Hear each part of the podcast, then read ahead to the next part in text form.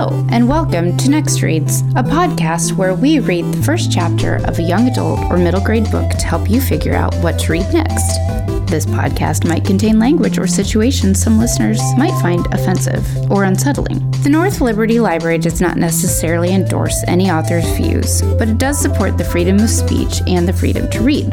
I'm your host, Erin, Youth and Teen Services Librarian at the North Liberty Library. My pronouns are she and her. Welcome, listeners. I am going to be reading from a newish teen book called 16 and Pregnant, a novel by Lala Thomas. It is an MTV Entertainment Books, no doubt inspired by their television show 16 and Pregnant. All right, so the bond between two best friends is put to the test when one of them gets pregnant in this contemporary novel inspired by MTV's iconic reality show. Erica was looking forward to junior year at East Prep High. She has a cute boyfriend, gets good grades, and has the best bestie. Money is tight, though that's nothing new in her world. But everything changes when she gets pregnant. Having a baby at 16 was definitely not part of the plan. Kelly's plan was to dominate junior year, grade wise and on the basketball court, and eventually get an athletic scholarship.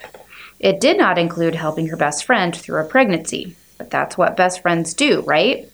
Besides, Kelly has every intention of being a good auntie. As the two girls navigate the pregnancy, they'll learn some harsh realities about the world and be forced to make some huge decisions. They'll also discover a deep reserve of strength and compassion for each other and themselves. 16 and Pregnant, a novel, honestly and openly explores pregnancy through the eyes of two young black teens in modern day Nevada. Debut author Lala Thomas combines personal insights, heartfelt dialogue, and authentic emotions in this powerful portrait of American teen life. So, Lala Thomas is an English professor, a scholar, a combat army veteran, and also an author. So, I don't know, I picked this up originally because it was shelved incorrectly in the juvenile section. Then I started reading and I thought, huh, this might be good to put out there in the world. Okay, so prologue Erica. I'm here to tell you that turning 16 ain't always sweet. And I'm not trying to ruin anybody's dreams or nothing like that because I get it, everybody's different. But I never thought I'd fall into the not so sweet bunch. I thought my 16th birthday would be one of the happiest days of my life. But instead, it turned out to be, well, let's just say it turned out to be more of a wake up call. Not because I didn't get a dope ass party or my driver's license like most kids my age. Nah. Matter of fact, I wasn't even expecting none of that. Instead of me celebrating my special day with my boyfriend and best friends, I was hovering over a toilet seat, sweat beating down my forehead, as I slowly watched my life change on a stick. All I could do was watch every one of my dreams and goals swirl down the drain, right along with the puke that spilled from my gut. For me, turning 16 was supposed to be the start of my it girl year, not the moment where every dream I'd ever worked toward was yanked from me in a flash. I guess I never thought something like this could happen to me. And now, instead of me prepping for the ACTs or scheduling my driver's test, I'm on my way to an appointment that I never thought I'd have to go to, especially at 16. Chapter 1 Erica.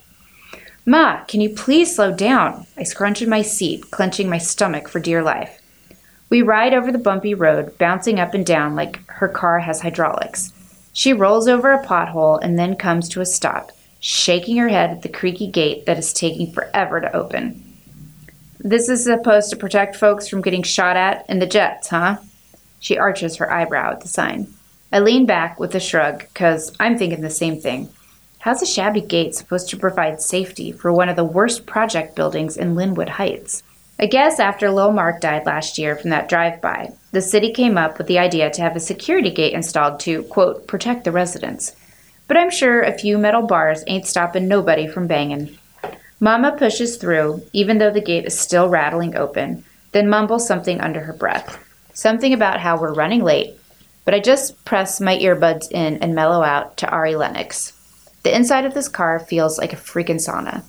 I probably shouldn't have worn this hoodie, but when we left this morning, I had the chills. Mama said it's probably my hormones or my anemia. Regardless, I just wish it wasn't so damn hot already. It's not even 8 a.m., and my phone says that it's 92 degrees outside. Unfortunately for me, Mama refuses to blow the air, talking about how it eats up her gas. But damn, I thought that's what gas was for. I would think she'd have more consideration, being that I'm already uncomfortable as hell. But her car, her rules. She pulls up next to a candy red Oldsmobile that belongs to one of the OGs from around here. It's hella fly, making Mama's car, a 2009 Altima, look basic as hell. The sun is beating our ass from the sky, and even though her hair lays like a second skin over her warm brown cheeks, the most she does to beat the heat is lower the back windows. Like that's gonna do something. I press my sweaty water bottle against my neck and think about how much more my life is about to change within the next few hours. I'm starting to feel like we should just turn around so I can think about this some more. Maybe even convince Mama that I don't need to go through with this, but there ain't no turning back. I mean, I do want to see my boyfriend Miguel and all, but I'd rather be getting dropped off so me and him can chill, not because my mama is taking us to an abortion clinic. Mama keeps saying that me and Miguel are too young to raise a child and this and that, but that's just because she doesn't like him. I don't think she likes any of my friends, except for Kelly. Lots of girls my age survive through teen pregnancy. My mama had me at 19, but she says it's not the same as my situation because she had her diploma and her and my daddy were married. At first, I thought having an abortion just might be the best thing. But as each day goes by, I can't help but think of how I'm getting another chance at having a real family again. Erica, call that boy and tell him to hurry up, or I'm driving off without him. Mama eyes me down while her fingers tap the leopard cloth steering wheel. I told her the only way I'd go to this appointment was if Miguel could come. I pull out my phone just to make her happy. Me, can you please hurry? Mom's is tripping. Miguel, be down in a minute. Cleaning this oatmeal off Mitzi. Me, ah, give her kisses for me. Miguel's daughter Mitzi is two years old and looks like a little chocolate baby doll with a head full of thick curls. She mostly lives with her mom, but Miguel watches her every now and then. Mama doesn't know that Miguel has a little girl. She doesn't need to know. Charity calls him a thug because he sags and lives in the roughest part of Linwood Heights. Miguel moved in with his sister Lita after he had a falling out with his mom. She says I shouldn't even be focusing on boys right now, but if I had a girlfriend, she'd probably say the same thing. Me. Hey, Miguel. Sup? Me. Are we doing the right thing? I stare at my phone as the three dots appear next to his name, but then they disappear without a response. Maybe we should have just left his ass at home. I lay my phone face down on my thigh and take a few sips of warm water, which I just want to spit out of the window. Finally, he responds Miguel, you gonna be straight. Stop worrying, Ma. Easy for him to say, just like it is for everyone else. I keep asking myself if I'm really making the best choice, or if I'm just doing what everyone else wants me to do. Six months ago, I was planning to do extra hours toward the business program that I'm studying at school. It's one of the reasons why I wanted to go to East Prep, so that I can learn the basics of what it'll take to own a beauty salon. But lately, all I do is obsess over YouTube, searching videos like, What does abortion feel like? and Can I have kids after abortion? When I told Miguel I was pregnant, he didn't speak much on it, just said he was gone, be a man about his, and that he's down for whatever I want to do. Part of me feels like he's not ready for another child, but I keep telling myself that it's just my hormones making me overthink everything. As we sit in front of Miguel's building, Mama looks at me with beads of sweat rolling down her forehead. I prop my seat up a bit and shrug before sending Miguel another message about how he needs to hurry up. See, this is the stuff I'm talking about. This boy is not responsible, and you thought you wanted to have a baby with him? How much you want to bet he's going to cause you to miss your appointment? She glances at the time, then looks at me with her deep hazel brown eyes. He said he's coming, dang. Watch your mouth, Erica. I'm not the one who got you pregnant. She waves her finger. Of all the things I would rather be doing, this was not on my monthly agenda. Um, it wasn't on mine either. I suck through my teeth and clench the water bottle tightly to avoid saying some shit that will probably make Mama want to leave my ass stranded. Let me be clear. I didn't get pregnant on purpose. This wasn't supposed to happen, but it did. A really heated night turned into a moment of irresponsibility. It wasn't our first time not using a condom. Matter of fact, we did use one that night, but not the following morning. Miguel took me to get the Plan B pill, but we had to wait almost a week to buy one since he hadn't gotten paid yet.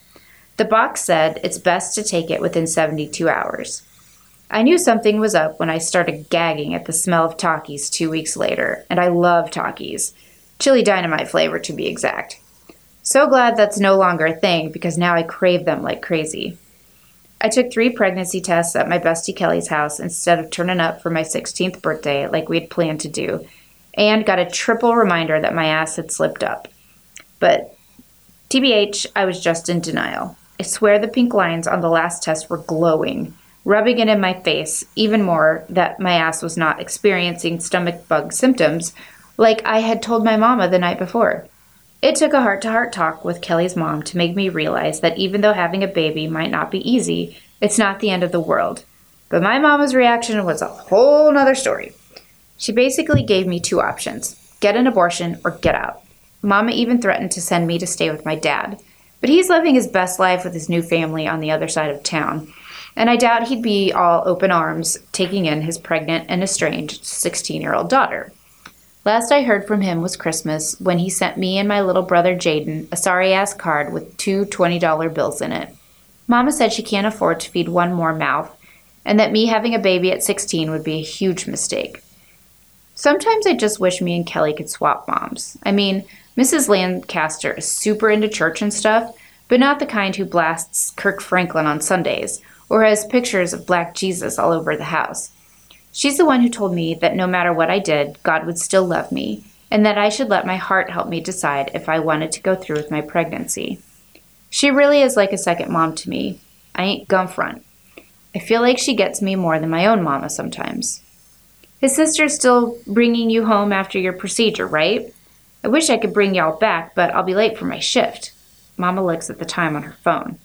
Yeah, she's supposed to. I stare at my phone, waiting for Miguel to send me an on my way text. Mama's eyes are posted on a group of teenagers who are huddled on the sidewalk, sharing a blunt. I low key inhale the musky scent, which would normally make me gag, but for some reason it's making me feel less nauseous. I wish she would try to be a little bit more compassionate. It's like she can barely even look at me when she talks, and even though I know she's hurting, she has to understand that I'm hurting too. Things have been really good between Mama and me ever since I transferred to East Prep Career and Technical Academy last year. Kelly's mom, who's one of the principals there, helped me to get accepted. It's literally the best school in our district, so Mama was all for me transferring, especially because she knew that would separate me from Miguel. I can't front. It'd be cool to be with Miguel at the same high school for his senior year, but he probably won't even be there that much since working and taking care of his family are his priorities. Before I got pregnant, Mama had been bragging to everybody about how I'm on the honor roll and how I was going on an all expense paid black college tour for rising juniors this summer. Me and Kelly were hella excited about it too, but after I told Mama that I was pregnant, she said there would be no way in hell that she was letting me go on that trip. I'm supposed to be there right now fooling around with y'all, be late for work. Mama mumbles while rolling her finger up her phone screen. I need to call Manny just in case because I know he's looking for a reason to write my ass up. She continues, talking to herself. Mama's been cleaning rooms at the Palm Desert Casino for the past five years. It don't pay much, but it gets us by. Even though we could use the extra help, she would rather work a double shift than apply for food stamps, not to mention the long ass drive to the Vegas Strip and back. She always says that being a black woman makes you realize how strong you are, but I think you get extra points when you're a good ass black single mother. It's not like I want to be in that category, because as much as Miguel acts stupid, he ain't going nowhere. But if my mama can kill this parenting thing, I'm for sure that I can. A loud ding blazes from my phone. Bestie. Morning, even though it's almost noon here. Me. GMBF. Me. How's DC? Bestie uh, I kind of don't want to come back to NV, lol. Kelly sends me a few pictures of DC and one of her and Ray, all hugged up in front of what looks like Howard University. She says they're visiting Virginia State, which isn't too far away next. She's out there living her best life. Meanwhile, I feel like I'm getting a contact high from that thick, skunk like smell that's creeping through the car's vents while waiting on my turtle ass boyfriend and praying I don't throw up my breakfast quesadilla. Me, Y'all got to visit Howard? Ever since Kelly and me watched the classic movie Drumline, we've wanted to go to an HBCU. That's another reason why I was so hyped about going on the summer college tour, because I know being there in person is like a whole different experience. Bestie, yeah, the campus is huge. I wish you were here, with a sad face emoji. Bestie, are you there yet? Me, waiting on Miguel, but we'll be there soon. And yeah, wish I was there too. Bestie, is Ms. Monica still tripping or she good? Sucks that she can't be there the whole time. Me, Miguel's gonna be with me. Bestie, yeah, but he's. Bestie, envy our mind, E. Just want you to be okay. Smiley face. When I had my online consult with one of the counselors at the abortion clinic, she told me to make my decision based on my heart, too, even if that meant going against Mama and Miguel's wants. Sometimes I feel like I know what he wants, and sometimes I'm hella confused.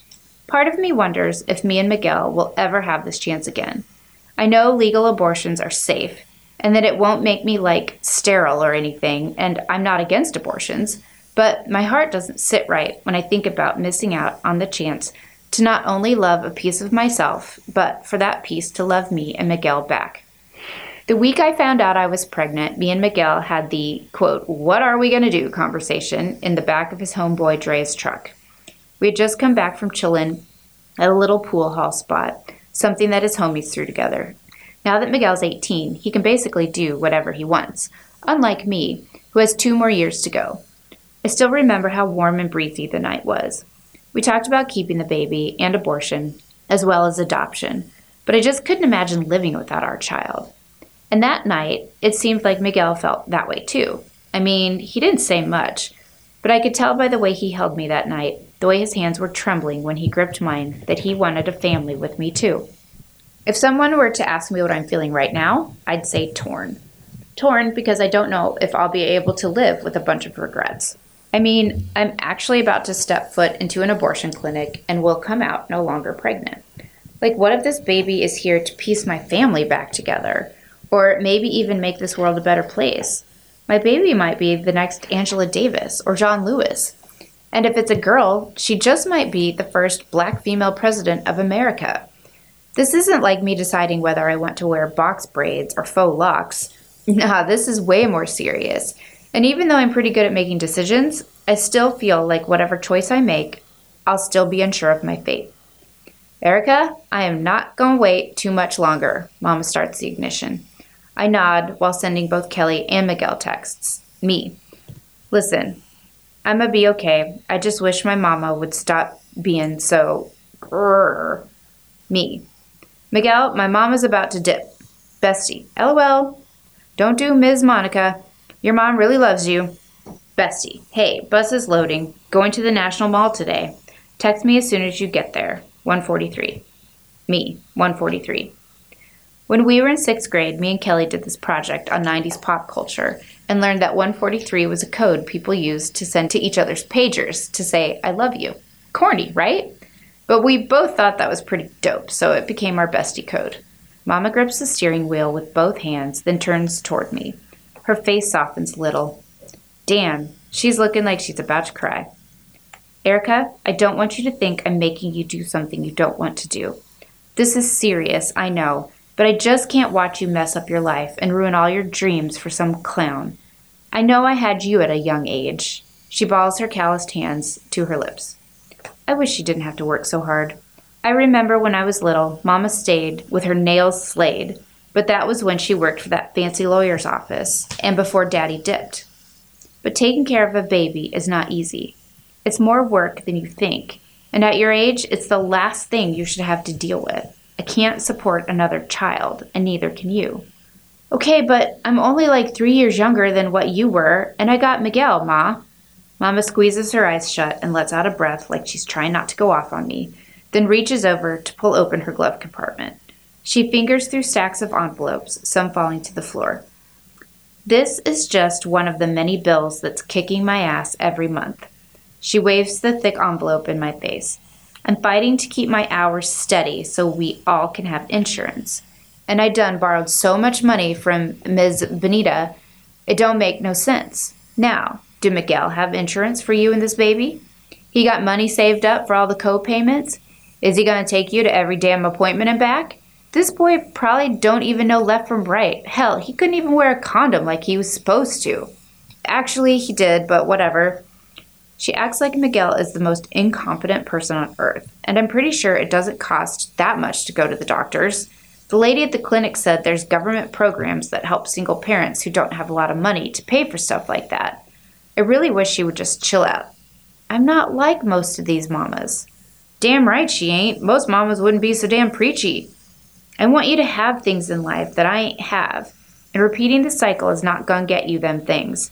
I know it seems hard right now, but once you realize the mistake you almost made, you'll see that your mama was right. Ouch. A mistake? The only mistake I'm making right now is listening to this bullshit. She has some nerve to think that me having a baby would be a mistake. She had me at a young age, and I turned out to be okay. So why does she think I can't raise this baby and do the same? The only mistake I've made so far is telling her that I'm pregnant. I fold my arms across my chest and look out the passenger window. Weeds and dead grass replace what was once, I imagine, a beautiful lawn with sweet smelling flowers. Right now, I feel like one of those weeds in Mama's eyes. It seems like nothing I do is ever right, especially since she had my little brother Jaden seven years ago. She praises him and treats him like he's the golden child. She says it's because he's the baby, but I think she just loves him more. The only thing I ever get credit for is when I'm babysitting or if I pick him up from school on time. I watch Miguel make his way down the stairs, galloping like he's glad to be out of that apartment. I want to curse him out so bad for making me and Mama wait, but I'm afraid of what Mama will do to me if she hears me. He pauses midway as he chugs a can of Arizona tea. His shiny do rag is stuck to his head. He pulls his baggy jean shorts up before sliding a black tee over his wife beater and then heads toward us. Right now, he's looking so good. He's making me want to get pregnant all over again. Please, after this, let that boy go, Mom says. You still got plenty of time to fall in love. He looks like he can't even raise his voice if he tried, let alone a child. She makes a sour face in Miguel's direction. He's slapping hands with a guy who has jet black skin and is rocking some dingy white forces. The dude slides Miguel a $20 bill, then shuffles to the group of old dudes who are hanging out on some steps. Yeah, Miguel has his little hustle on the side, but weed ain't even illegal no more, and working at a drive through window don't pay him much, so I don't see no harm. Miguel leans through my window with a wide grin on his face, smiling at me like he's just meeting me for the first time. His blinged out bottom grill shines like it's still in one of them display cases at the swap meet. Even though the diamonds ain't real, it still gives him mad swag. He reaches for two frozen water bottles that are stuffed in his back pocket. He's been teasing me about how I went from wanting room temp to ice cold water overnight, but I feel like I have to drink hella bottles a day. I stay thirsty and peeing. Sup, Miss Smith? Sucks his teeth before handing me the frozen bottle. Mama gives him a sharp stare. Hey, she says dryly, then continues searching for a playlist to listen to from her phone. Once we're on the road, we hit every pothole and bump again, feeling like we're at an amusement park. Damn, is she doing this on purpose? I roll the window all the way down to let in some air so I don't pass out from heat stroke. After 30 minutes of cruising down the I 15, a sign assures us that Las Vegas is 10 miles away. The hot breeze whips my face as I scroll through my Instagram feed. Most of my friends are posting memes about what people be like when they have to return to school, or the last moments of their summer breaks at places like Splash Mania Water Park or the Circus Circus Amusement Park. I wonder how many likes I will get if I posted a pic of my positive pregnancy test. I look onto the deserted highway as we pass the mass of sandy mountains and dried shrubbery. I let my brain roam free and my heart explore new destinations as the city becomes closer. Mama drags out riffs while listening to Lauryn Hill's Ex-Factor. I can see Miguel through the side mirror, bobbing his head with his AirPods hanging from his ears. Everybody seems to be a vibe, except for me. There's a queasy feeling deep in the pit of my stomach. I'm not sure if it's from the pregnancy or the realization that I need to keep it real. I lean back and take deep breaths. It's gonna be okay. You're making the right choice. But am I? What if Mama is right? What if Miguel leaves me? What if my life changes for the worse? I weave my fingers together, taking another deep breath. I gotta remember to quit listening to anything but my heart. You okay, baby? Mama winces at me. Yeah, just thirsty. I hold up my water bottle and let the chilled water soothe my dry throat. Mama reaches over and gently grasps my hand. The warmth of her grip is so soothing, but not enough to soothe these emotions away. I can feel my eyes starting to water, but I quickly rub the tears away with my sleeve. I should probably just tell Mama and Miguel now. Tell them how I really feel. But we're literally almost there. The GPS dings, directing Mama to exit. I take a few more sips of water and clench my stomach while mentally preparing how to tell them I'm not getting an abortion. Oh, that's the end of the chapter. Okay, so next chapter is from Kelly's perspective. So it's like alternating voices. So, yeah, interesting book. I have some thoughts about being 16 and being pregnant, but that's not what this podcast is about. So I hope you enjoyed listening to that and you want to check it out. And if not, there's always something else to read at the library. I will try to post some similar books in the show notes. And thank you for listening. I hope you join me next time for another Next Reads.